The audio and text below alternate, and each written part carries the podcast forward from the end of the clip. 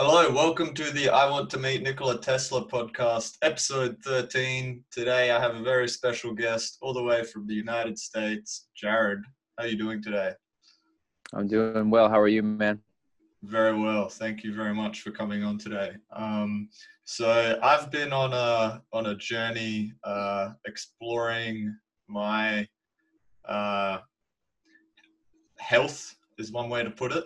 Um, and how the carnivore diet has uh, changed my life. And I'm sort of uh, also connecting with other people around the world and asking them the question uh, where did where did your journey with the carnivore diet start, Jared?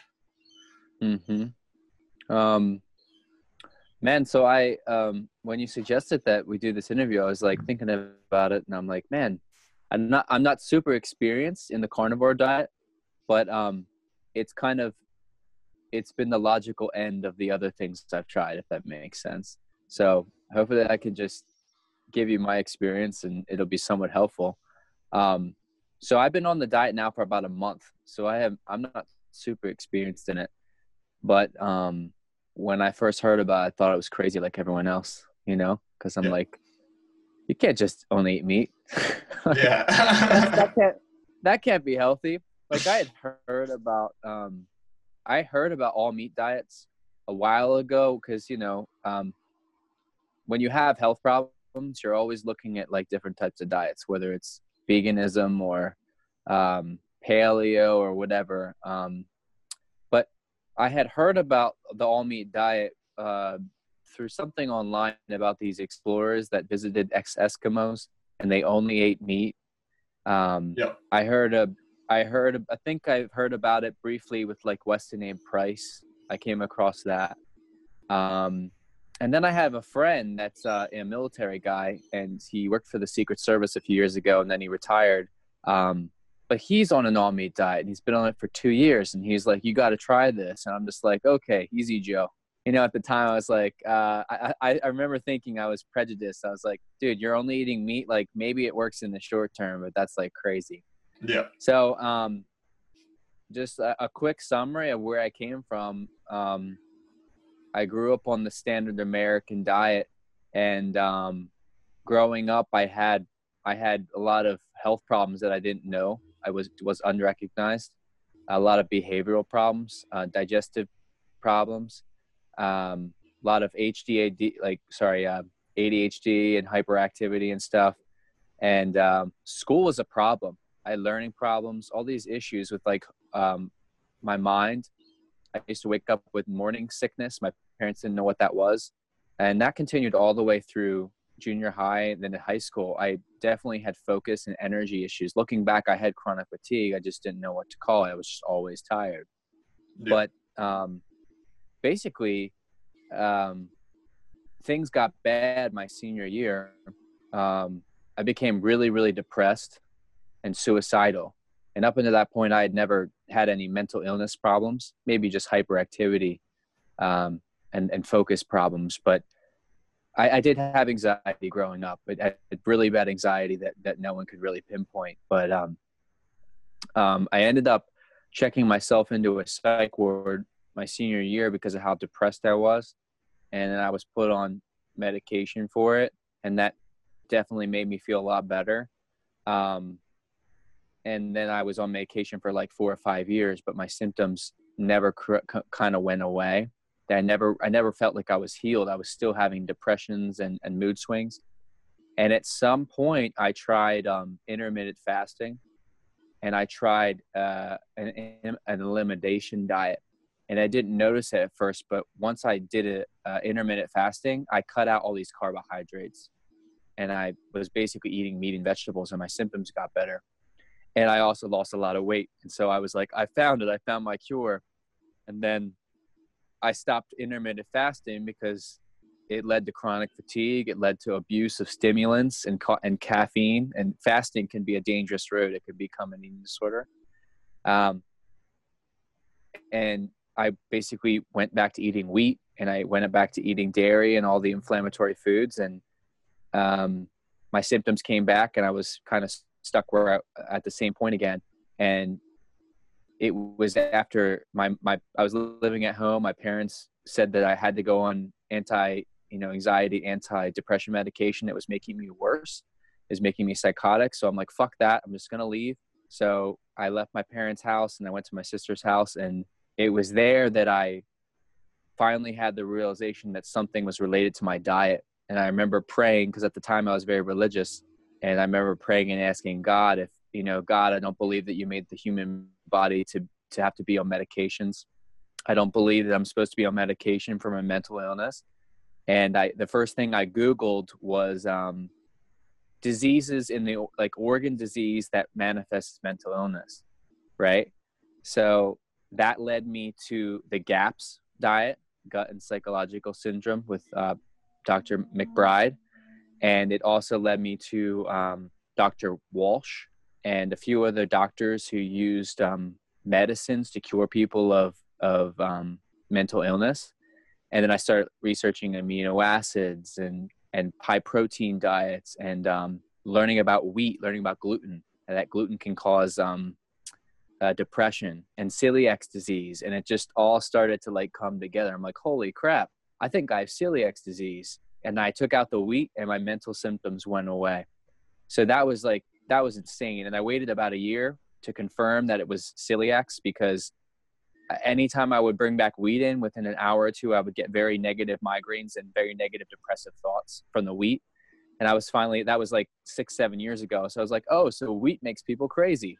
And now we know wheat makes people crazy because there's so much evidence. It's it's mainstream now, but like 10 years ago, it wasn't mainstream that a muffin could make you suicidal or depressed or whatever. And then we learn about modern dairy and how inflammatory modern dairy is, and how people have the rashes, the skin disorders. And I have so many friends that have chronic health issues that cleared up once they got rid of dairy and wheat. But anyway, how it comes to to carnivore is I got better on paleo. I tried paleo AIP and I still was having issues with chronic fatigue and I still was having issues with weight gain. And it started to make me think like, do I have issues with nightshades? Do I have issues with um, these other lectins, like these other plant compounds? Is it not just is it not just wheat and dairy?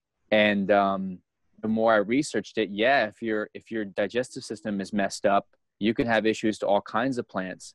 Um, and then finally, I was just I just decided that I was going to try this carnivore thing because I, I heard about the carnivore diet on Joe Rogan's podcast again, and I I watched the interviews with Jordan Peterson and his daughter, and I'm like, holy shit! Like this is this is a real thing. People have such bad digestive systems that they're that they're reacting to leafy green plants, which I never reacted to personally that I knew of, but I was like, I would be willing to try only animal products and meat for a period of time to see if my autoimmunity, and that's really the what what brought me to it was I want to have vibrant energy. I want to no more chronic fatigue. I don't want to have to take supplements like magnesium and zinc to feel good because that's what I I learned that I'm magnesium and zinc deficient, but I couldn't figure out why.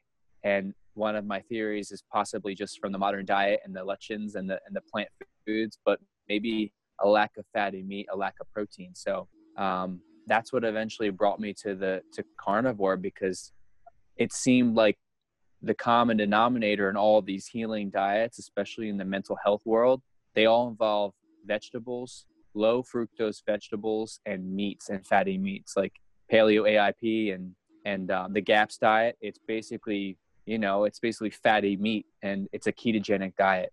So uh, that's that's where I'm at now. So wow, uh, that's, that's an pretty much a summary. That's yeah. an incredible story. Yeah. Um, yeah, there's lots of uh, there's lots of stuff you touched on there that I can think uh, for myself that I can relate on. Even though I'm noticing a, a lot of us all come from uh, different different like uh, sort of backgrounds to, to, the diet. Um, but yeah. you, you, I, am I'm, I'm starting to see that there's patterns are emerging. Mm-hmm. Um, and I I myself I, I can relate to this idea that it's like yeah most of the time we, we come to this from uh, trying different diet sort of thing, and we get real close. Like I also tried kind of like low carb, gluten free, all those um all those sorts of things, and it's like I got real close, and then it's like Mhm. wow, when I found carnivore, it's just like that that really hit the nail on the head for me. Um, Mhm. and one thing it sounds like for you, it's been a, a big thing. I know you mentioned multiple things, but like it sounds like for you the the mental aspect. Um, for me, it was more so uh, I was able to get off medications for my for my guts for my um, Mhm. irritable bowel disease. But it sounds like Mhm. for you, uh, you you're able, and this is like a super liberating feeling to be able to feel like you're free of these med- medications. It's almost like for For me, sure. I call it like uh, it's like regaining my self sovereignty in a way that I don't I don't have to depend on these things. Um, Yep. is a, is a huge win for me, um, and that also um, reminds me of something when I think of a mental aspect. Um, I can also relate to the mental. My mental health has improved as well. And it's something about I haven't done much research into this. I don't know how much you know about it, but something like something of the idea about we have like a some sort of connection, um, our gut and our mind. That's probably the simple way I'll put it. Um, It's Mhm. sort of like whatever you eat, um, it affects, I don't know, maybe the chemicals in your mind or something, and that Mhm. directly um, impacts how you're feeling, right? Mhm. Um, Yeah, to touch on that, it's it's called the enteric nervous system. There you go. You can maybe tell. Sounds like you can maybe tell me a little bit about that. Um, I'll tell you. I'll tell you the basics of what I know. Yeah. Exactly what you said. Um, absolutely. You know, we grow up. We grow up and we're taught that um, the brain affects the stomach. We're taught that if you have anxiety, it'll affect your stomach and you'll have irritability or maybe diarrhea or whatever. But what we're not taught is that the stomach affects the brain and they communicate to each other. So if you type in enteric nervous system, it basically comes up as, oh, by the way, the enteric nervous system is a fully autonomous nervous system that's in your gut. It has it has the same neurons that are in your your brain in, in the sense that they communicate with each other intelligently. So the, there's a there's a separate nervous system in your stomach and your bowels, and I don't exactly understand how it communicates with the brain's nervous system and the spine, but I know it does communicate. And whatever you're eating is broken down into your intestines into smaller components, and then it's manufactured by your gut to these hormones and these materials. So 90%, this is what the internet says. I don't know how factual it is because, you know, it's the internet, but it says that 90% of serotonin is made in the gut. So if you have a low serotonin problem because you're depressed, you don't have a brain issue, you have a gut issue. You can't, you're not manufacturing or you're not eating the right raw materials, let's say, and they're not being absorbed so it can go into your bloodstream and go to your brain. So that was like, when I finally read that, when I when I was researching stuff like so many years ago, I'm like, holy crap! Like, because I had I had tried the the antidepressants and I went through this whole like, man, I went digging, man. I was trying to figure out like what the deal was like with my biochemistry. Like, do, why do I have low serotonin? Do I have high serotonin? Do I have low neurotransmitters? Because depending on what drug works in your body, it gives you a clue as to what's going on. So there's a doctor, his name's Dr. Walsh, and um, there might have been a predecessor to him, but he was able to map out mental illness in patients based on like their neurochemical levels, and he would test their, their blood for amino acids and different um, hormones, and he found that certain people have certain problems. And if you put them on a, a certain a regimen of uh, nutrients, he basically used min- vitamins, minerals, and amino acids, and he would change their diet, and they would recover like crazy stuff, like people with schizophrenia. And I kept looking into this, and there's there's clinics. There's a place called True Hope in Canada. I don't know if you ever heard of it, but it's called True Hope, and they use vitamins, minerals, and amino acids to get people that are schizophrenic to be unschizophrenic. And some of these people go from being like locked in a room crazy to becoming doctors and that to me was like so inspiring because it like you said before it it it finally made me realize that someone with a mental illness is not you're not a diagnostic that you're not a diagnosis you're a you have symptoms. So that's what i tell people people whenever they're having like mental illness and like these are manifestations of disease these are symptoms. This isn't a diagnosis. And i think the reason bipolar specifically is so tenacious right? It's so hard to treat bipolar so it's not just one thing going wrong in your body. You have gut dial gut dialysis leaky gut. You have inflammatory markers going on in the brain. You've got kidney issues. You've got food sensitivities. You have lack of nutrients. You're nutrient poor. Like there's there's multiple things going on and they're all coming together in waves. And then now you and it's manifesting as mood swings irritability mania like and what you what you find is if you look into this the people that recover from bipolar disorder naturally they completely change their diet. They remove all inflammatory foods. And you'll you'll also know is like anyone with mental illness they have a shit diet typically. There's like there's like a few things in common. They eat like shit they have bad digestion or they're eating like a vegetarian diet because they can't they can't uh, stomach red meat and they can't stomach these basically healing foods because of their their stomach acid and immune system so weak. But anyway all that to say um, the gut and the brain man that's that's the four you know the knowledge that's coming to the forefront now that your gut is so important and healing your gut. And i think that's why people are having so much success on this diet because you're you're returning to the animal foods um, that help to to nourish and heal your stomach like the bone broth and the gelatin all this stuff that we're supposed to be eating as americans or humans in general. And other countries i guess eat this more than we do. But our traditional roots um, at least in, in america are these animal foods especially like the german pennsylvania dutch culture. But um the in the modern world you don't you don't cook down pig's feet. You don't mm. eat like you don't eat sweet bread. You don't eat these organs. But yeah. the more i do research into the carnivore i'm like this is this is food yeah. and everything else you know everything else is is supplemental basically all these vegetables and plants the our food is animals and the whole animal and if we want to function and and be healthy it's got to be from the whole animal so yeah. um, that's that's what I know about it anyway. I agree with you 100%. And uh, no, you, that was a fantastic answer to the question. And uh, just there, when you're talking about the the food and like what's food and what's not, and like looking at our ancestors, um, it, it kind of like makes me wonder like somewhere somewhere around somewhere down the track something went um, terribly wrong and like whatever we can start blaming it. Maybe it's like you know it's kind of like you know we, we maybe become more advanced with technology and stuff but like uh, uh, in some basic way the way we feed ourselves we've gone like yeah beyond backwards like um, yeah. yeah. i also think madness, probably isn't it hundreds of years ago yeah people did um people did uh eat a lot better and um it's just like you know, it, it just goes back to you were saying like this stuff we call it food. Something something in our language has changed. Um, it might also have something to do with like you know the the a couple of hundred years ago they didn't have. It's not natural to have like you know just at your fingertips all these vegetables at your disposal all the time maybe yeah. you know, people used to just have whatever was in season and local to them so they probably didn't yeah. even have access to much uh, to much yeah vegetables. Now, most of the vegetables that we have in our grocery store are probably shipped from whole other parts of the country or other parts of the world. Um, mm-hmm.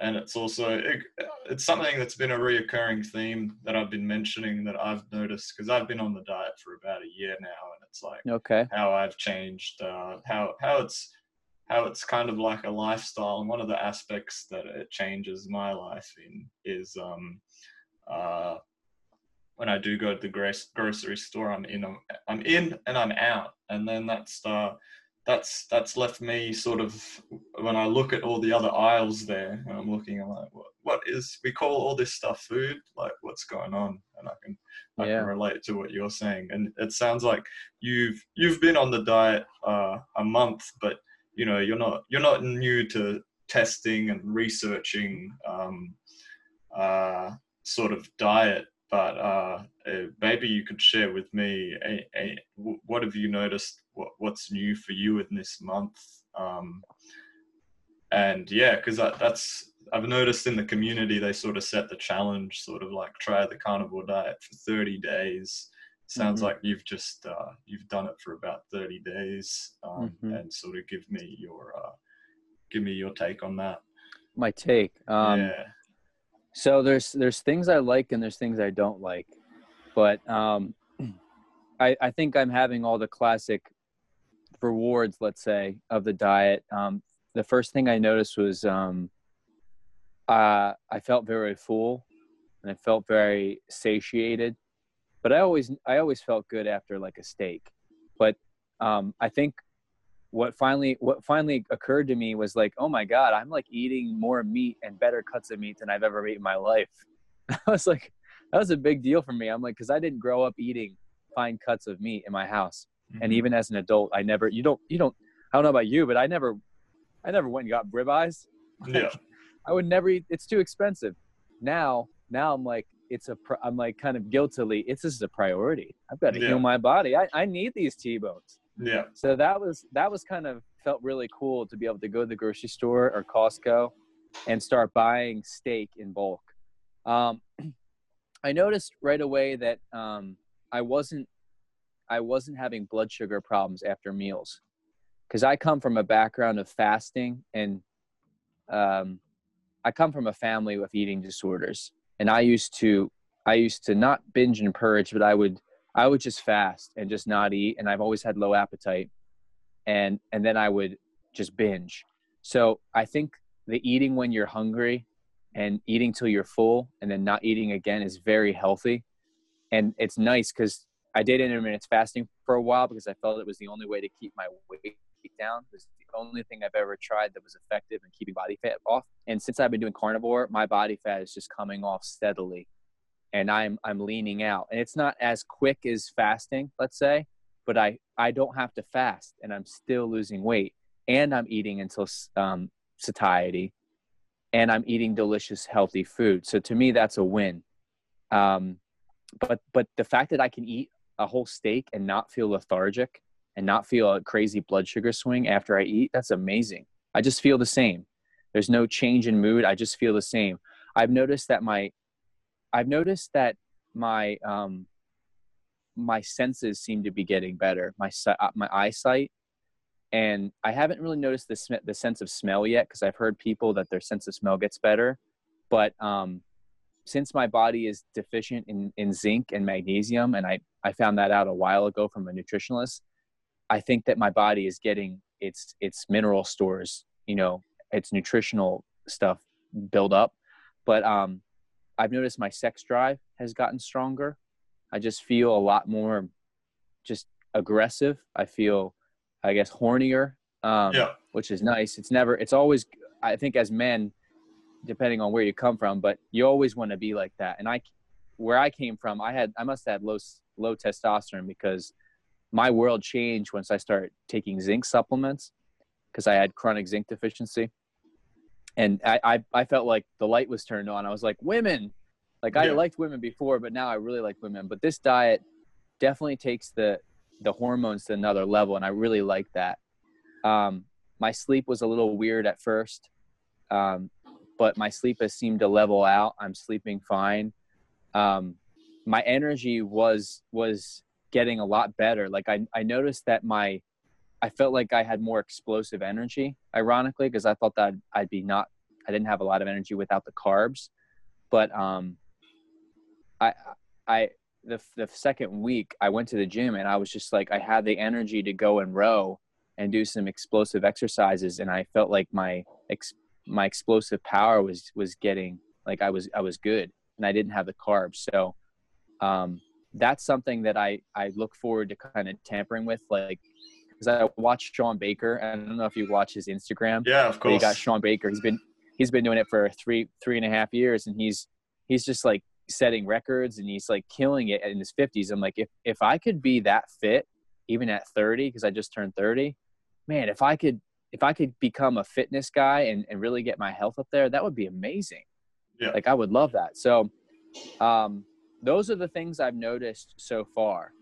But um maybe you could shed some some insight as as as to what you've seen people go through like stages and what kind of maybe I could look forward to. Oh, I saw I had the I had the bowel problems when I first started, but that cleared up. But um, yeah, like what's been your experience, and and do you ever cheat with uh, fermented vegetables or pickles? Like, like yeah, so that's a good question, and, and and even this idea of like cheating. Um, what what what what what what does cheating mean? Um, yeah, and it's sort of like. Uh, I think the the amazing thing is is it's sort of like uh, and what I try and like uh, keep focus on here because uh, I, I, I think this uh, I think we're we're the early adopters I think here on this diet because I think uh, um, and like Shawn Baker is one of these people. There's there's multiple people in the community. I'll even think of like the other people that come to mind is like Mikhaila Peterson. Uh,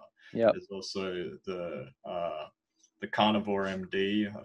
The, yep. Yeah. Paul Saladino. Yeah, yeah, yeah. Those, those people. I'm sure there's a whole lot more, but if I start naming names, you know, um, uh, we just get sidetracked. It's a small uh, community right now, but it's probably much bigger than we realize. Yeah, yeah, I'm sure it is. Um, and I, I, think it's only it's only going to get bigger. And I've sort of talked to some other people, um, especially from the sort of vegan community and, and people who have been uh, part of other sort of diet communities. Um, I've, I've also heard the thing diets are kind of like religions, aren't they? Where people get very uh, can get very dogmatic about things, and like uh, people who have yeah. been part of other diets have sort of told me that um, how how that's the case, especially in the in like maybe the vegan or uh, community it's kind of like you can be completely vegan, but if you were to have like a little piece of meat that would yep. like uh, complete you sort of nutritionally, it's like you would get shunned. And like, yep. so like, I think it's important for us in, and I think because we've kind of we've got a very good sort of community value sort of thing where we're all about health now and like uh, the main thing is is that people are eating better and i've heard yep. from speaking to people. Um, it's it's fine if you if you want to come to carnivore. The main thing is is if if you start like if you start doing something where you're listening to your body, uh, you feel better. You um you you you um yeah so you're feeling better you're listening to your body you're maybe starting to realize oh maybe i don't need to be dependent on these medications but if you still want to have your coffee in the morning that's fine if you still want to have a couple of vegetables that's fine if you're like 80% carnivore and you still want to have these things mm-hmm. like i think i think that's that's okay as far as i'm um, concerned um, mm-hmm. because i think the, the bigger picture is sort of like getting people off these uh, medications. That's sort of like I, I, view it as like a as like a health revolution. Uh, revolution. Um, mm-hmm. I, I've, I, well, you brought up fermented vegetables, like that. That's interesting. Like I've heard about like how the fermentation process. Um, it maybe I, I don't know much about it, but maybe like, and I still like I'm learning about vegetables a lot. I, I don't I don't I haven't eaten much I've eaten none in the past year. I've, i was really? fully strict, yeah, so for for my one year, so to speak, and I've sort mm-hmm. of passed the one year mark in the past uh, couple of months, and then I sort of, I've sort of like, okay, I'll have a little bit of vegetables. I had a little bit of like, I had like a donut, I had like a little bit of sugar, but it's just like I don't know. I feel like I don't miss that stuff. Um, uh, I feel yeah. content and complete with this diet. I'm happy. Um, did you yeah. ever have a problem with carbohydrates? Yeah, I like did. Sugar. Yeah. So my my story, I just uh, I just sort of was dug into it a little bit more in the last episode. Um, gotcha. So mine my my story started about ten years ago, where I had like severely bad irritable bowel disease. I was diagnosed mm-hmm. with Crohn's disease. Yeah. And um, and then it's sort of like every doctor I saw after that, they never questioned it. They just treated me like Crohn's disease. I and never diet was never really sort of brought up to me. I remember like in my journey hmm. of seeing different doctors, it was kind of like, yeah, it was sort of like they kind of acknowledged it, but not really. They're like, yeah, you should keep like a food journal, like, and see what certain foods you eat, avoid them and stuff. Um, Mhm. I remember, I remember, um, and then before, at the, about the same time that I was starting this, like, sort of like serious medication that they sort of, I had to go to a hospital every week and I'd give it to me through IV. Wow. Yeah, about the same time I was starting that, I also started this, this, I found this book. It was called Breaking the Vicious Cycle. It was for people who had, uh, it was targeted to people with like irritable bowel diseases like uh, um, Crohn's or uh, hmm ulcerative colitis and stuff. And it Yep. basically recommended like a, a like no sugar, low carb. Like you could have certain vegetables, but not like I don't know starchy. Like not potatoes were ruled out. And Yep. like things like that. So I sort of started that at the same time, and it was like you know at the same time of these drugs and then the doctors thought it was the drugs i was like i don't know Yep. and then i remember sort of like i don't know after time passes i was pretty young um, at the time so i was like in my early 20s um, and then you sort of just like i don't know you sort of start eating other stuff as well. You know the problems Mhm. come back a little bit then you're like oh maybe i should be careful. Um, it- it's interesting you mentioned the gluten free thing. I also was onto that. Before it before like you know like six seven years ago gluten free wasn't as it was just emerging to be like a major um a major trend. So it was before um they had gluten free section in the shopping aisle. And i think back then because it was not so popular um i think that helped as well. Um, whereas now you've got sort of got I've noticed you got you can get gluten free pizzas from Domino's, so it's kind of like you could Yeah. call yourself technically I'm gluten free, and you can still just eat a lot of crap um, because Yep. it's just so like popular and like everyone and, and all the crap people have like adjusted to it. Like, mean, Yep. yeah, they made all the um all the products. Yeah, so that's that's kind of um that's kind of um my story with uh with with the with where I've come from with diets and where I'm at with uh, the the carnivore diet at the moment. And I, I've just sort of I was just thinking back.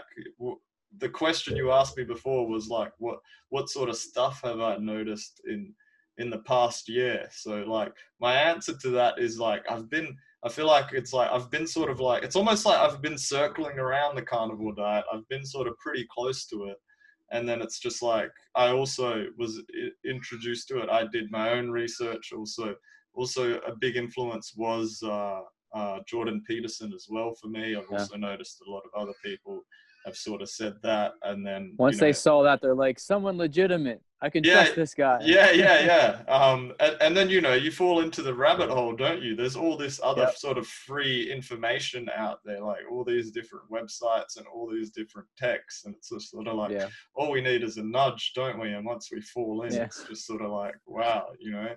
And then um, yeah, so that, that that was a similar thing about like a, a year ago, and then yeah it's all like it's to be honest i i, still i still it's kind of like what what what the hell has sort of happened to me like I, I i when i got towards the end of the last year i was like wow this this thing's incredible you know like this is this is like i was t- i was talking to like all my friends about it and stuff and you know you might sound like a crazy person to some Yep. some people um but yeah that, and then you know and then i've started this podcast even connecting with other people who've had a similar experience because i think you know the message needs to needs to get out there. And even if sort of one person hears this and maybe they're encouraged or it helps them along their journey yeah that's awesome.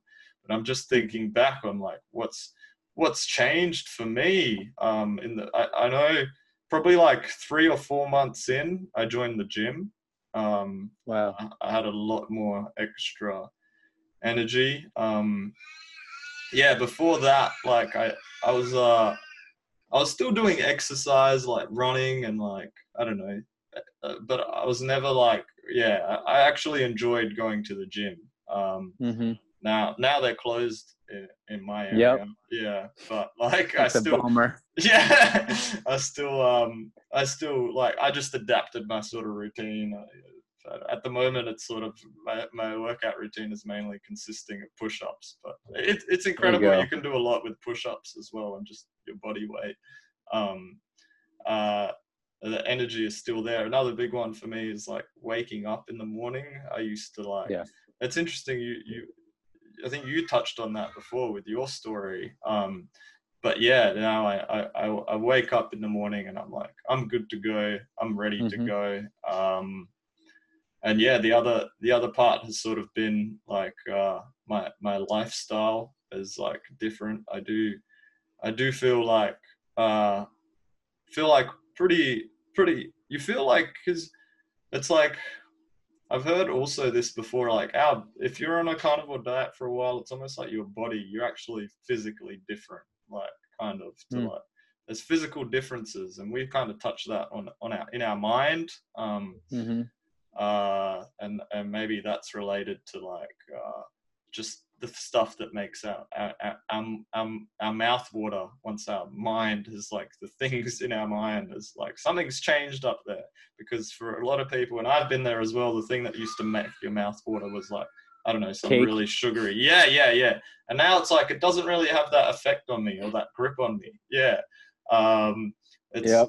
yeah so that that that's interesting. Um and i'm sure there's other examples of that throughout my body. And it's just sort of like also I think uh, the way it, it, it's just crazy. Like our, our our whole society, and I've sort of t- touched on this. It's like it's very centered around these like uh, sugary sugar basically and carbs. If you think yep. about the average person's day, they'll usually get up, have a coffee. The average breakfast, I remember, just sort of unpacking that. Like when I when I got really sick um, I was it was my my final high school years, so um, it sounds like that was similar for you as well. And like, yep.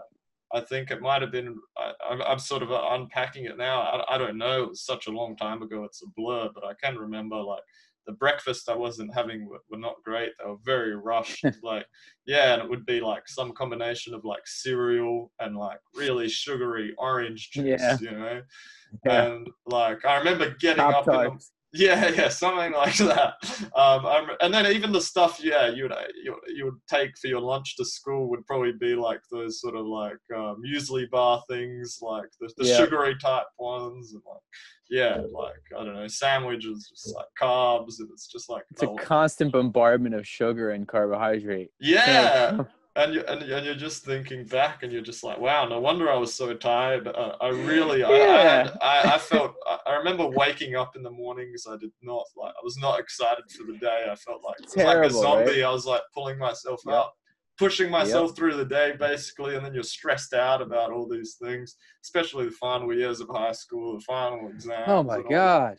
Yeah, it's it's like you're putting all this stress on your body that you're not even aware of. And it's like, can you imagine how many students across the world would change their whole relationship with school if their diet was different? If they start with a high fat pro- or protein breakfast, you know what I mean? And a lot of times you have, I don't know how your school system was, but ours was math. A lot of, we have math first period, or we have gym class first thing in the morning.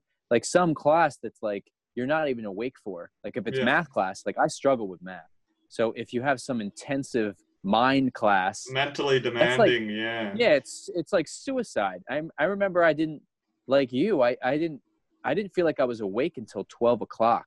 Mm. Then I'd have lunch, and I felt like I was getting over that hurdle. And maybe now that was back, like a, sh- a sugar rush as well, or something. Yeah, well. I know it's cort. It's related to cortisol.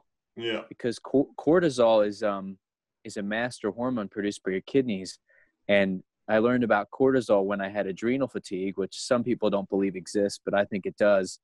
But um, I went tell, to a doctor. tell me a little bit more about that. Yeah.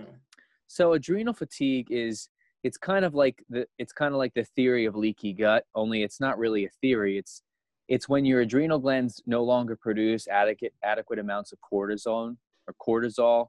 Um, you you can't even function. You, you're basically you're wiped out it's a, it's your body's response to extreme stress right? So it so, sounds like a sort of hormonal response right? Yeah it's cortisol is um it's it's what your body produces in response to stress. It's a, i guess it's a stress hormone. Yeah. and it's it's i'm pretty sure it's released in the morning. At least this is how it was explained to me by a nutritionalist. Um when light hits your eyes it makes your body produce cortisol and that is actually what wakes you up out of sleep and stimulates you. That's why in the wintertime or in low light year or low light seasons you're you're sleepy and you're tired because lack of light produces melatonin. So you're like all winter you're fighting this hormonal response. Your body wants to hibernate. Sorry. Yeah. so um, if you're chronically stressed from fasting from disease from overexercise your kidneys lose the ability to produce enough cortisol and it goes down and keeps going down and down until you're basically like so fatigued um, because cortis- cortisol helps step, uh, stabilize your blood sugar and anytime you consume caffeine or you consume a lot of sugar, cortisol is released. I think in the process with with with insulin. Um, this is how it was explained to me. I'm I'm not. Don't no, no, me. this is a really but- good explanation. Yeah, I'm following. but so this this process is happening all the time and and when you have a high sugar diet and a high stress diet and a high caffeine diet your cortisol and your kidneys keep getting weaker and eventually you end up you you can end up bedridden which happened to me. I was bedridden for 2 weeks and i never experienced that kind of fatigue but it it came after almost a year of fasting chronic calorie restriction um, and the abuse of natural stimulants. I was taking this this stimulant called Mochotonics, and it was this all natural caffeine stimulant that had it had um, synthesized neuroadrenaline compounds, so the precursors to adrenaline. So this thing was like it should have been illegal, but I was I was compensating for the lack of basically steady meals and meat when I should have been eating meat and fat. But I was like, I'm just getting intermittent fast because I want to lose all this body fat. But anyway, I it it made my what was interesting is when I came off of that stimulant and I stopped fasting, it was like my mind and my nervous system had like a reboot. I was I was bedridden for a week, and the first week my mind was just like racing. It was like seemed like it was racing with electrical activity, like my nervous system was resetting or something. It was a very bizarre experience. But um, when I finally recovered, um, I was I was pretty much like bedridden. Like I would I'd get up and I could like walk to the bathroom and then I'd go to, you know, the use the bathroom, go back and lay down. And, and about 12 o'clock, I'd feel better. And the doctor explained to me that like your cortisol rises throughout the day. It's, it's the most in the morning and then it gets, it gradually tapers off towards the nighttime. And a lot of people that have sleeping disorders and they have different disorders is because their cortisol melatonin cycle is, is not in sync, their circadian cycle. So that's the hormonal response. So there's ways to reset that. But um, anyway, I went to the doctor and he's like, You have the cortisol level of a 70 year old man. I was like, Oh my God. Now wonder, like, I finally had it. I finally had an answer for my debilitating chronic fatigue. I've always been, I've always been a strong man. I've always had strength, but I never had stamina. And to, to have a body that's physically strong and fit, but you don't have stamina, it affects everything you're just i basically had chronic fatigue. So to to finally like 10 years later go to a doctor and have a test that confirms that i have this hormonal problem was like i i man because to, i was called lazy. I was called all these things and i wasn't lazy. I was just so tired all the time. And he gave me low dose hydrocortisol and within within a few weeks i was like back to normal. But it did take me like um, almost six months to fully recover but I was I was functioning normal enough with the with the little dose of hydrocortisol, and then my kidneys were able to they were able to start producing the cortisol again. But but imagine like I'm sure you can understand this. When you're the one in your friend group that always has the health problems, it gets really old. When you're the guy that has like your body's reacting in certain ways, you know. I think. Uh, So it's like Yeah, I was just gonna say. I think. I think maybe like I, I don't know what it is. I think we're probably all dealing with health problems in one way or another. Um, I, I just think maybe Yeah. some of us are maybe we're a little bit more sensitive or like I don't know what the Yeah. deal is. Um, or like I think a lot of people that don't like talking about it. I think I think like Yep. my my suspicion is I think a lot of people are dealing living with pain or uh in Yep. one way or another. And it goes back to what you were saying like uh or maybe like tapering through with maybe some combination of like drugs or, or something. And it's just like i think we just like considered that it's kind of like it's just normal. And it's kind of like it's annoying when someone's questioning that i've found when they're just Yep. like guys maybe maybe we shouldn't be in pain maybe we maybe we shouldn't Yeah. be like uh yeah maybe we shouldn't be like this uh it, it, and and this thing this is like this is kind of like related to like you know it's kind of like uh a connection to just our lifestyles in a lot of uh, Western countries as well as just Yep. kind of like, you know, we, we, we, you know, it's kind of like just getting through the day, isn't it? A lot of the time. And it's kind of like, through, Yep. it's from, from a young age, you know, we're, we're just sugar and carbs and stuff. That's just enough to get us through the day. and then, um, Yep. and then usually it's some combination of alcohol or something in the, in the evening once you become an adult to like you know just hmm numb everything down in a way um and it's sort Yep. of like uh and then in between it seems like uh, then when all these problems arise uh the, the, the, the, it seems like the the way the medical sort of system views that uh, instead of looking at the root cause of things it's sort of just like oh well maybe we can give you this drug here and then like uh and then that drug might give you another problem from a side effects oh we'll Yep. give you this drug here and it's all just about like just keep going just like yeah, uh, never really madness. yeah yeah and then i don't know It's it, insane. yeah and then like it all catches up to us eventually i think like you know Yeah. like you might be like you might be you might be strong from from your 20s i think in our experience we just sort of hit hit hit like hit hit a roadblock quite early in an age when you're when Yeah. you're kind of like i should be healthy right now something is Yep. wrong you know we, we were just sort of like you know uh you know pushed in a way to confront it i think in a way and then of course it's For natural sure. you start you start the crazy thing is you go from being the sick one i have to I, i'm like the most healthy one now um hmm whereas before i was kind of like the one like sort of like the weaker the sicker the sort of type Yeah. in my in, in a lot of my circles and now i'm like you know especially after this year of carnivore and going to the gym i'm kind of like the stronger the stronger one Wow. yeah and um, And how's your how's your weight been? Did you did you gain or lose weight on this diet? Um, it kind of, it kind of, it kind of stayed similar for me. It's because, I, and I think that's because I've, I've always been like, I've always been low, sort of low carbs, as I was telling you, since like, since I started like that diet and the medication way back when. Um, and Mhm. and I've I've never had like problems with weight. I just have I think I just have like a really fast metabolism or something. But when I was really awesome. unwell before, I I lost a lot of weight. Like I I can't even remember like what weight I got to. It's part of like I, don't Mhm. know, I think it might be something when I was really sick and really in pain and like when it was really bad for me. It's almost like a form of PTSD. mate. I think it's like my mind is like blurred out. But there is photos of me where I Mhm. look like really skinny, really. I, I call it something like I, I kind of joke. I say I look like I look like I've, I've I was like in a concentration camp or something. Just like Mhm. you can almost just see like Like gaunt.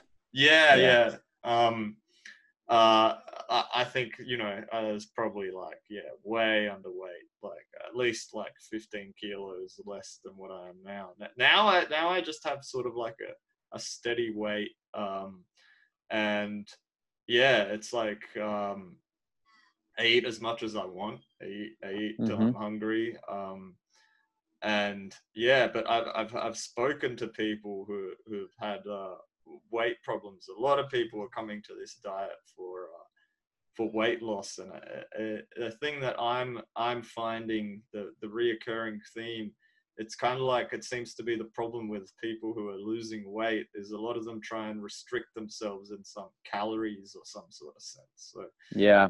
when you're restricting yourself, eventually, you know, it's like a mental thing. You're gonna snap eventually, and you're gonna Yep. like eat. You eat- will.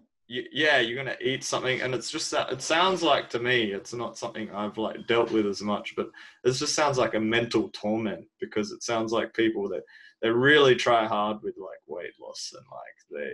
They, they try to stick to it eventually and then it's just natural eventually if you're hungry like you're gonna you're gonna you want to give in one way or another, and then usually that ends up being with like sugar or carbs or something. Uh, They Mhm. just gorge on something, and then and then that's also there's that mental aspect of that, and they probably feel shame and like Yep. uh, and then you know they try again, and it's just like yeah, like I've not I've not. I've not. It's not something I've experienced, but just from the stories I've heard from people with weight loss, and then when they explain to me when they find carnivore, and then they're just like, "Wow, I can eat until I'm full," and how that changes their Mhm. their mindset, and like, yeah, the weight. The stories I've heard, the weight just starts flying off. Hey, um, hmm and that's that's Like Kelly Hogan. yeah. You see not- her? I've She's not like- heard of her. She's like, oh my. Kelly Hogan's another. She's a. She's part of the, the zero carb. and okay. she has like close grip. Uh, So before carnivore was zero carb, but she's been doing it for like 15, 20 years, and she mostly just eats burger patties. But she's like, yeah. she like she looks, in my opinion, too skinny.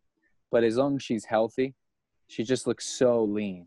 wow. you know and but yeah she's been I, i'm like damn like and you could see what she looked like before the whole thing about weight loss and being healthy and lean like i i've just i've gone back and forth with it like kind of questioning like are we are we as a culture and as a world obsessed with leanness because that's the current cultural aesthetic pleasing? Or is it biological in our minds that we're we're attracted to people that are lean because it's biologically the most healthy state? And you know it's um it's I, I'm not sure if, if if people are supposed to be fatter than what they that they try to get to with the whole like bodybuilding and, and fitness industry, or if we're all supposed to be a lot leaner. You know what I mean? Like I, I'm like Yeah. I'm leaning towards the, the idea that we're supposed to be relatively lean and then put on fat before pregnancy or put on fat before winter, but it, it's just it, it shouldn't be this hard. It should not be this hard to be thin and healthy. And I look at like Europe and I look at like anybody that's from European countries that doesn't eat GMO food, they all seem to be like thin and Mm. um, like they just have a different body build. They they have like a naturally thin body and they don't necessarily lift a lot of weights. But Mm. here in the United States, everyone's everyone has like this muscular like like kind of they're either muscular and lean or muscular and fat. You know, everyone's obsessed with like being big. weights and like yeah and i'm like and the rest of the world wants to be slim and light and and and lean. And even like um you ever like watch movies from the 1930s and 40s they're all like lean and trim but they don't have big muscles. But they're really Yeah. skinny. And like the 1970s i look at pictures i'm like how are they so skinny? And then and then everybody in our modern world past past like 25 is basically overweight. I'm like Yeah. what is going on? Yeah, yeah, yeah. like I agree. Uh, it's like there's got to be there's got to be an answer to these problems. It can't just be sugar. Like there's got to be a deeper answer here of of and maybe the answer is we're supposed to eat animal products and we're supposed to be in ketosis a lot more than what we are you know? And like Yeah. fruits i'm sure you've gone into this like what have you learned as far as like are we supposed to eat fruit like all the time? Or is it supposed to be in season are we supposed to eat potatoes all the time? Like have you learned any of that from these from these people you've interviewed or have Um, you gained any insight and Yeah, so this whole fruit and vegetable thing, that that that sort of like that's kind of like some of the criticism when I sort of told some closer friends and family that I'm I'm going onto this diet uh and the, the the one of the first responses I'd get is like you need a balanced diet, you know, and balance means having uh, a, a, a, some some sort of also amount of fruit and vegetables. Um, so that's kind of like the myth that's perpetuated, um, and I I I I I feel like I don't have the answers, but then it's just sort of like I one person that that talks about this is Shawn Baker, and he he just says no, Mhm. you, you you don't need them. There's nothing like nutritionally speaking.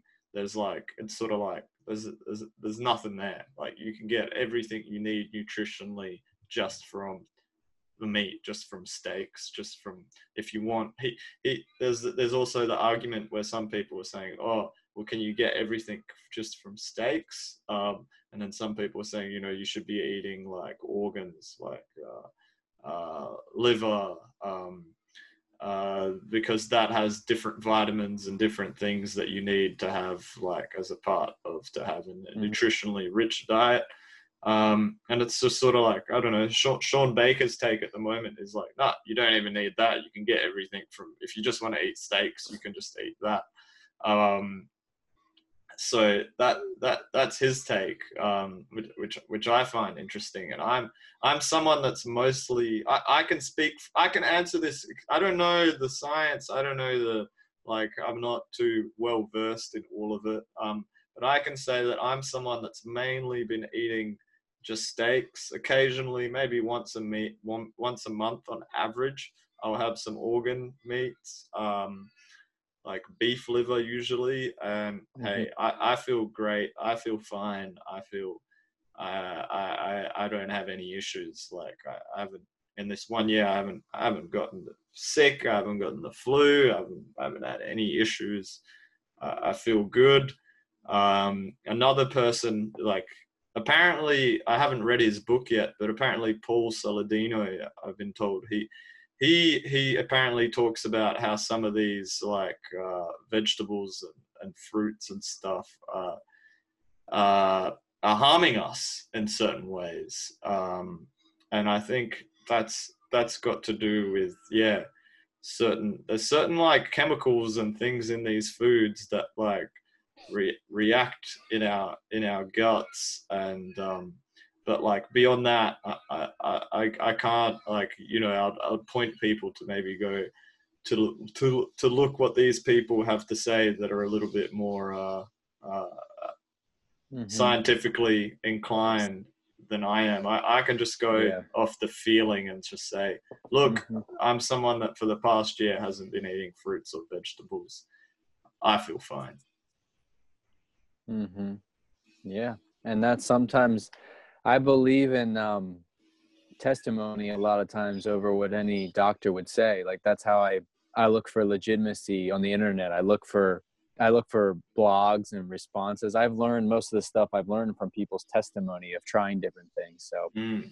um, I, I think that's it's if it gets results and it's a thing to do, then it's as credible as a doctor. You know, because it's yeah. your story, and if it worked, it worked. So exactly, and that yeah. that I, I like that that idea of like you know you're not going to go seek financial advice from someone who's like 40 years old and still living with their parents, are you? And it's sort of like, uh, I think that's yeah. the case. Uh, I think like, uh, you know, these like uh, these people like you know Shawn Baker, they set a good example because yeah, they're, they're like freaking built and they look fit, and it's just like seems mm-hmm. like a mm-hmm. good guy to take some health advice from, you know, where like uh, yeah, the guy with the abs. yeah, it's just kind of like it's crazy, you know. You got so many people sort of like pro- giving like health and like advice, and it's just like they're, they're disgusting. Yeah, yeah, yeah. So I think that, they're overweight and they're unhealthy and they're yeah, yeah. I think the most important thing is to to to lead by example. Hey, um, for sure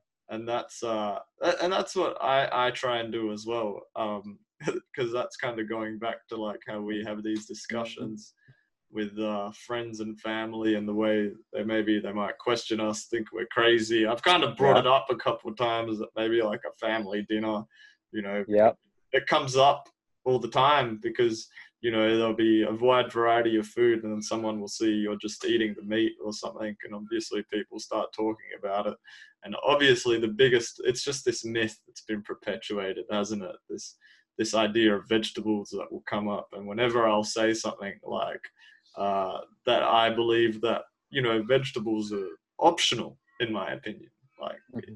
we, we don't need that. And it's just like usually it's like it's like you triggered like there'll always be someone that's basically triggered that will basically be like no like I, I believe you need to eat vegetables. Like it, it, it's just like it's something that's just been ingrained in us hasn't it? This this idea of fruit usually what i say to people is something that makes sense to me. I'm like okay you're on a you're on a deserted island or you're in the middle of the forest and you haven't eaten for a week you see some some leafy lean vegetables some dandelion growing. Are you going to pick that and eat it or are you going to go kill that deer because you have a gun? And you, what do you want first? You want the fatty meat. Why is that? Like why do you why do we crave fatty meat and we don't crave the vegetable? Like everyone knows that. If you ask that question they're like oh yeah you everybody knows you eat like fatty meat to survive. But Yeah, yeah. uh, but we don't need to eat all the time. like the, That's- the, the caveman example that's like a that's Yeah. like, that's like a great example. Um and yeah if it, that's interesting. We've sort of touched on that on what like our ancestors would would eat and stuff and and and, and where we've uh and wh- where we've evolved to now with it. Um and yeah i, I don't know going back at it I, at the moment i just sort of like the most important thing for me is like yeah you know it's like i want to share these messages and stuff. I think for me starting the, the podcast has been a good release for me because you know maybe i don't feel like the need to sort of tell as many people because it's just sort of like yeah just check out if you want to hear about what i think just check out my podcast Mhm. but I think the most important thing that that's been great for me is just leading by example. So it's just sort of like, ah, you Mhm. know, like our, our culture, the dominant way of thinking in our culture is uh, is not is not uh, the way I look at it. Um, and it's just kind of like all I can do is just uh, you know lead by example. So you know, eat eat healthy, feel good, um, work out, and um, yeah, um, we'll see. And I think uh, I think I think it's going to be I think it's going to be a big movement this carnivore diet um, because health now and uh, having a strong immune system uh, is more important than ever. And uh, you know, one of the Yep. one of the biggest things that people say to me is like, even if after they hear me and they're like, "Look, um, I see, I see where you're coming from. Maybe um, I see the result, uh, but you know, just the way the way I, you know, I can't I can't eat meat while I'm at work and uh, and stuff like that. Um, uh, it's just I kind of say the biggest thing is is basically like my lifestyle is incompatible with trying that. Um, that's sort of usually the the biggest sort of like kickback. It, it seems inconceivable to a lot of people, and maybe like uh, Mhm. just crazy, crazy talk. Um, here you are, you've done Mhm. it for 30 days. Um, but yeah, uh, I've done it for a year now, and I understand. And I've been talking to other carnivore people. Is hey, I think you know, like we want to reach more people. Um, we want to spread the message um, because we can see a lot of pain and suffering that is uh, that Mhm. could be avoided but at the same time it's like we have to we have to try and figure out a way to to communicate with people who who who maybe we're living in this bubble where like you know everything's nice and like we eat meat um, but to a lot of people that just sounds pretty crazy. So that's why i'm trying to say is like uh, it doesn't matter if you if you're interested in trying um, it doesn't matter how much. If if you, if you just eat 80% meat and you want to keep your coffee you want to keep some things it, it's fine. Really it's not about uh, it's not Mhm. about the dogma here. It's about uh, feeling better and uh, getting off medicate getting off uh, I, I like calling it reclaiming your sort of health sovereignty Mhm. I like that. yeah I like that. Um, I think that's I think that's great. I agree with everything you're saying. Um, I, I think the best the best thing is is proving that you have the health that you have and just sharing your story. If you could make some type of PDF online or some type of internet based little book to to focus in on your specific health issue and sell that, um, I think that would be very helpful because more and more people are searching online for information. Yeah.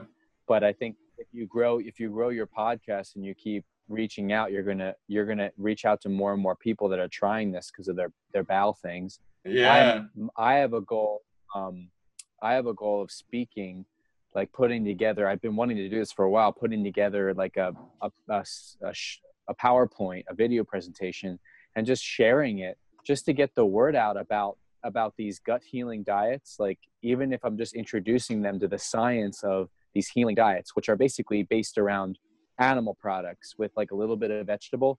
But I think if we can get people to understand that there's science and results that are helping people around these animal products, then we can get people to start eating more animal products.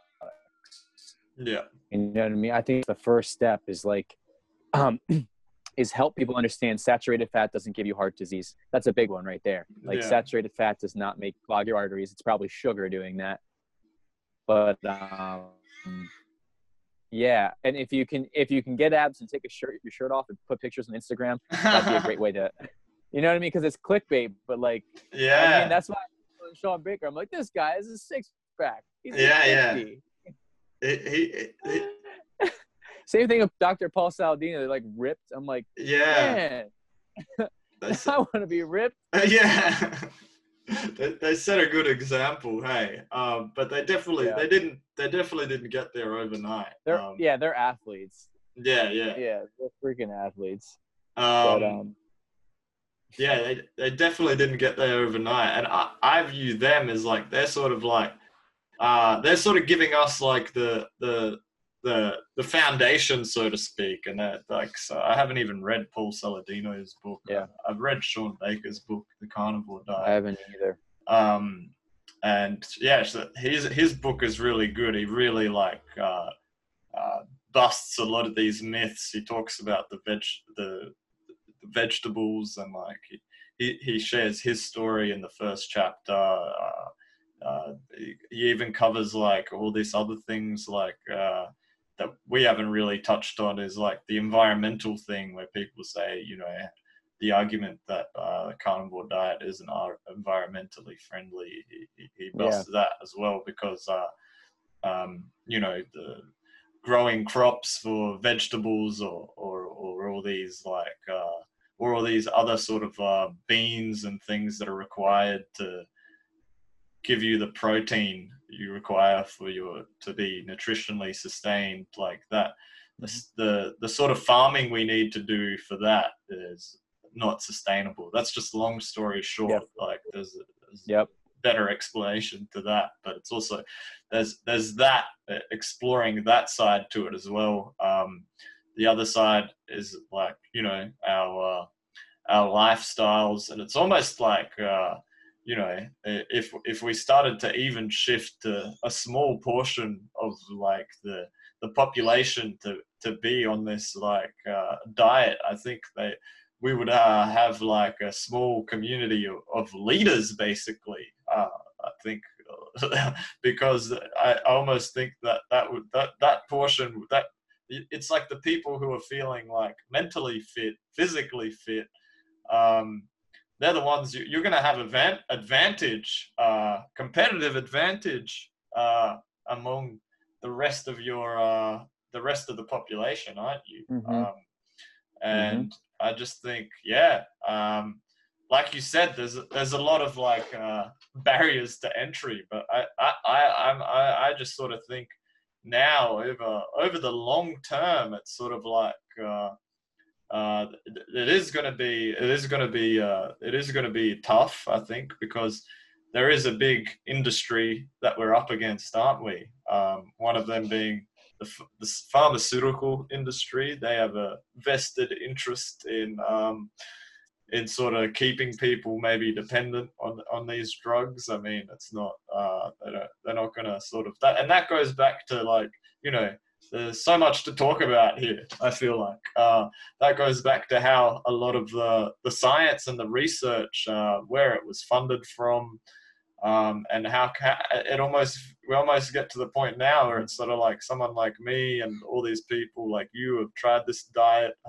It's just like there's really not much research and then you're just like what the hell there's how many billions of dollars in like the, the medical industry it's just like how how, how is there not more um, research pointing to this um, and yeah the fact that it even goes back to yeah. you it's something that's so simple and maybe our ancestors generations ago they, they had it down packed and it's just like now with all this like with all this like uh, you know uh, a- academic institutions and like all this research that's going on. Uh, yeah, we're, we're, we're, we're like, you know, like educated morons, basically. Yeah, yeah.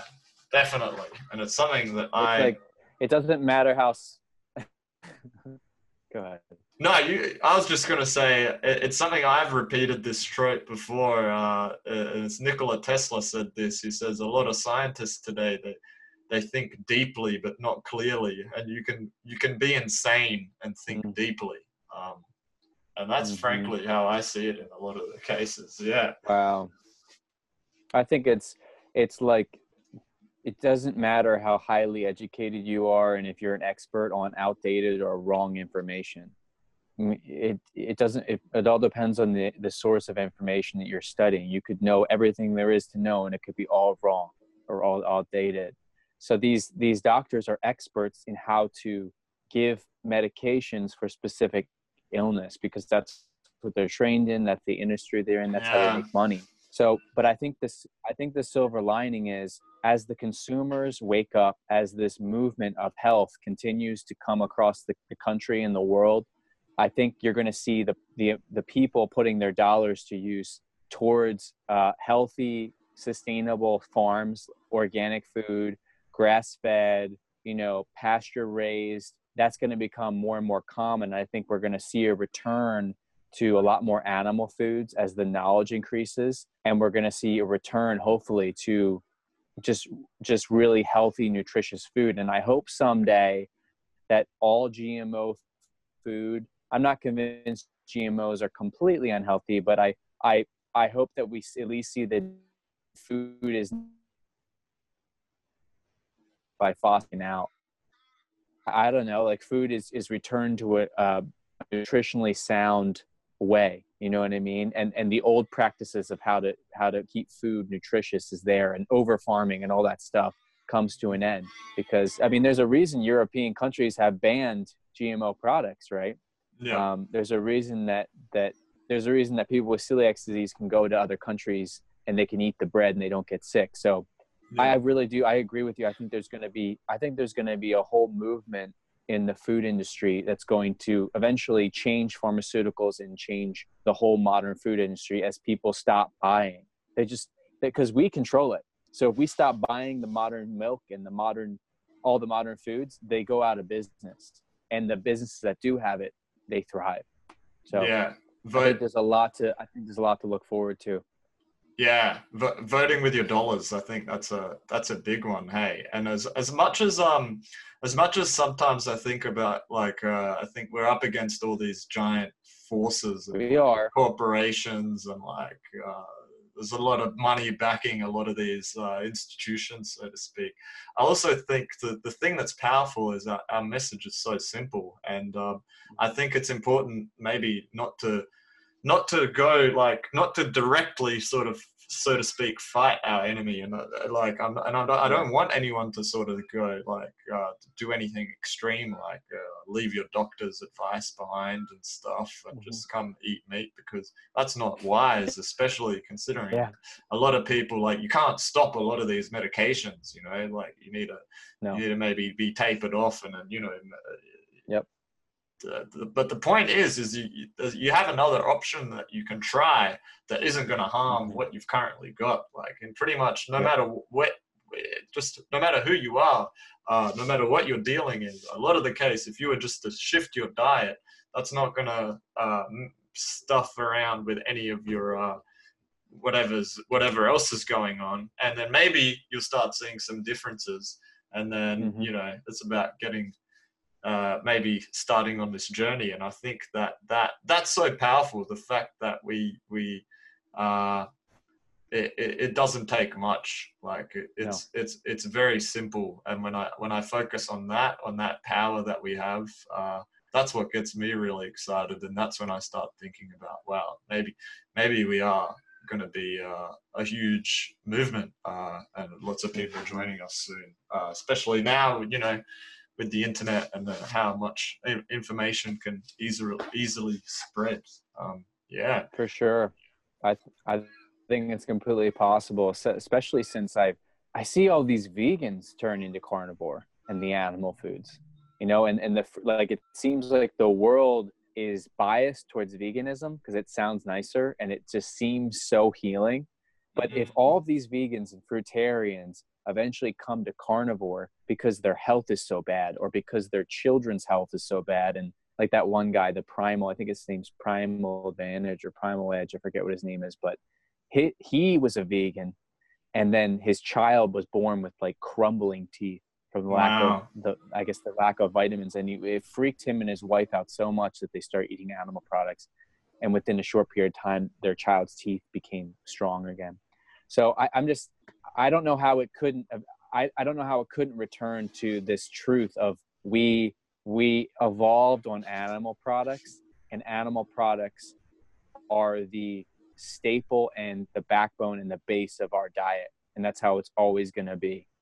Yeah I, in my I, opinion you know that's how it's always been I agree with you uh, a hundred percent. And yeah, I've heard a lot of these. Uh, I've I've spoken to some people who have come from the vegan diet on on the podcast, and it's just yeah, it's just it's it's incredible the transformation that they have. And yeah, a lot of it, like you said, it, it is there is like uh, it's sort of like. Uh, I don't know. I, my best word I can have for it is being emotionally driven, so to speak. So forming yeah. your your your view on the world based on like this emotional idea that you're sort of saying, oh, we we care about this, we care about. Uh, basically, it comes down to they care, um, and like, and I, and I don't like it. Uh, it's like it kind of comes back to this thing where I kind of say it's important to acknowledge this other sort of uh, things that are going on in sort of other communities that are adjacent to the carnivore uh, uh, community. But I think uh, we also, mm-hmm. it's not worth our time to get caught up in arguing. Uh, I think the most yeah. important thing, and that's why the, the leaders sort of in the carnivore community that they're, they're, they're, they're doing well because they're they're setting an example. But I can imagine once you get to a certain size of influence, you know, there's going to be certain people that start attacking you and saying so. Haters. Yeah, yeah, yeah. Um, I'm sure you have haters. Uh, not really. I still like only not many people have uh, noticed uh, noticed what I'm doing yet. But like for me, it's just sort of like where I'm at is like um, uh, if one person hears this and maybe thinks about changing their diet, that, that that's what I'm happy about. And it's mm-hmm. also just to, like I was saying to to get it out to get it out of my system, so to speak. So once I've had a conversation with people, I don't, I don't feel like the need to be that annoying guy at the mm-hmm. social gathering or whatever that um, mm-hmm. that, that, can't stop talking about carnivore um, and that yep. that that that that's um that, that's what it, that's what's the most important thing and it sort of uh, it goes back to what i was trying to say is is uh, a lot of these things are like uh, emotionally sort of driven uh, that's what i call them arguments so that that that they're all saying that they're doing what's right for the environment. They're caring. They're saying they're caring for the animals. Um, I saw there's even like health professionals that like, uh, and it's not just you know uh, that would be saying that they're doing what's right by prescribing people more and more drugs, and then more drugs for that uh, side effect, and more for the other one. Mm-hmm. And it's almost like uh, uh, an allergy to to the facts. Sometimes uh, I feel like maybe the facts uh, um, are um, uh, the the truth hurts sometimes. I think, and it's it's sort of like trying to we're trying to get past that here and just focus on, on on the good health and like yeah i feel like today we've really wrapped up and like sort of touched on any everything really well really want to appreciate i really appreciate you coming on it's a great conversation. Um, is there anything else you wanted to add or share? No, I I think um, I covered what I wanted to cover, but um, yeah, I think what you're doing is great. I'm this is the first podcast I've been on besides my friend. Yeah. But um, I hope that anyone listening to the podcast that has some of the symptoms that that I've gone through, what you've gone through, here's this and it's and they're like hey maybe i'm going to try that you know because i think they'll be in the right direction because ultimately i want people to get better. I just want people to feel better you know just like you. I don't want people to suffer anymore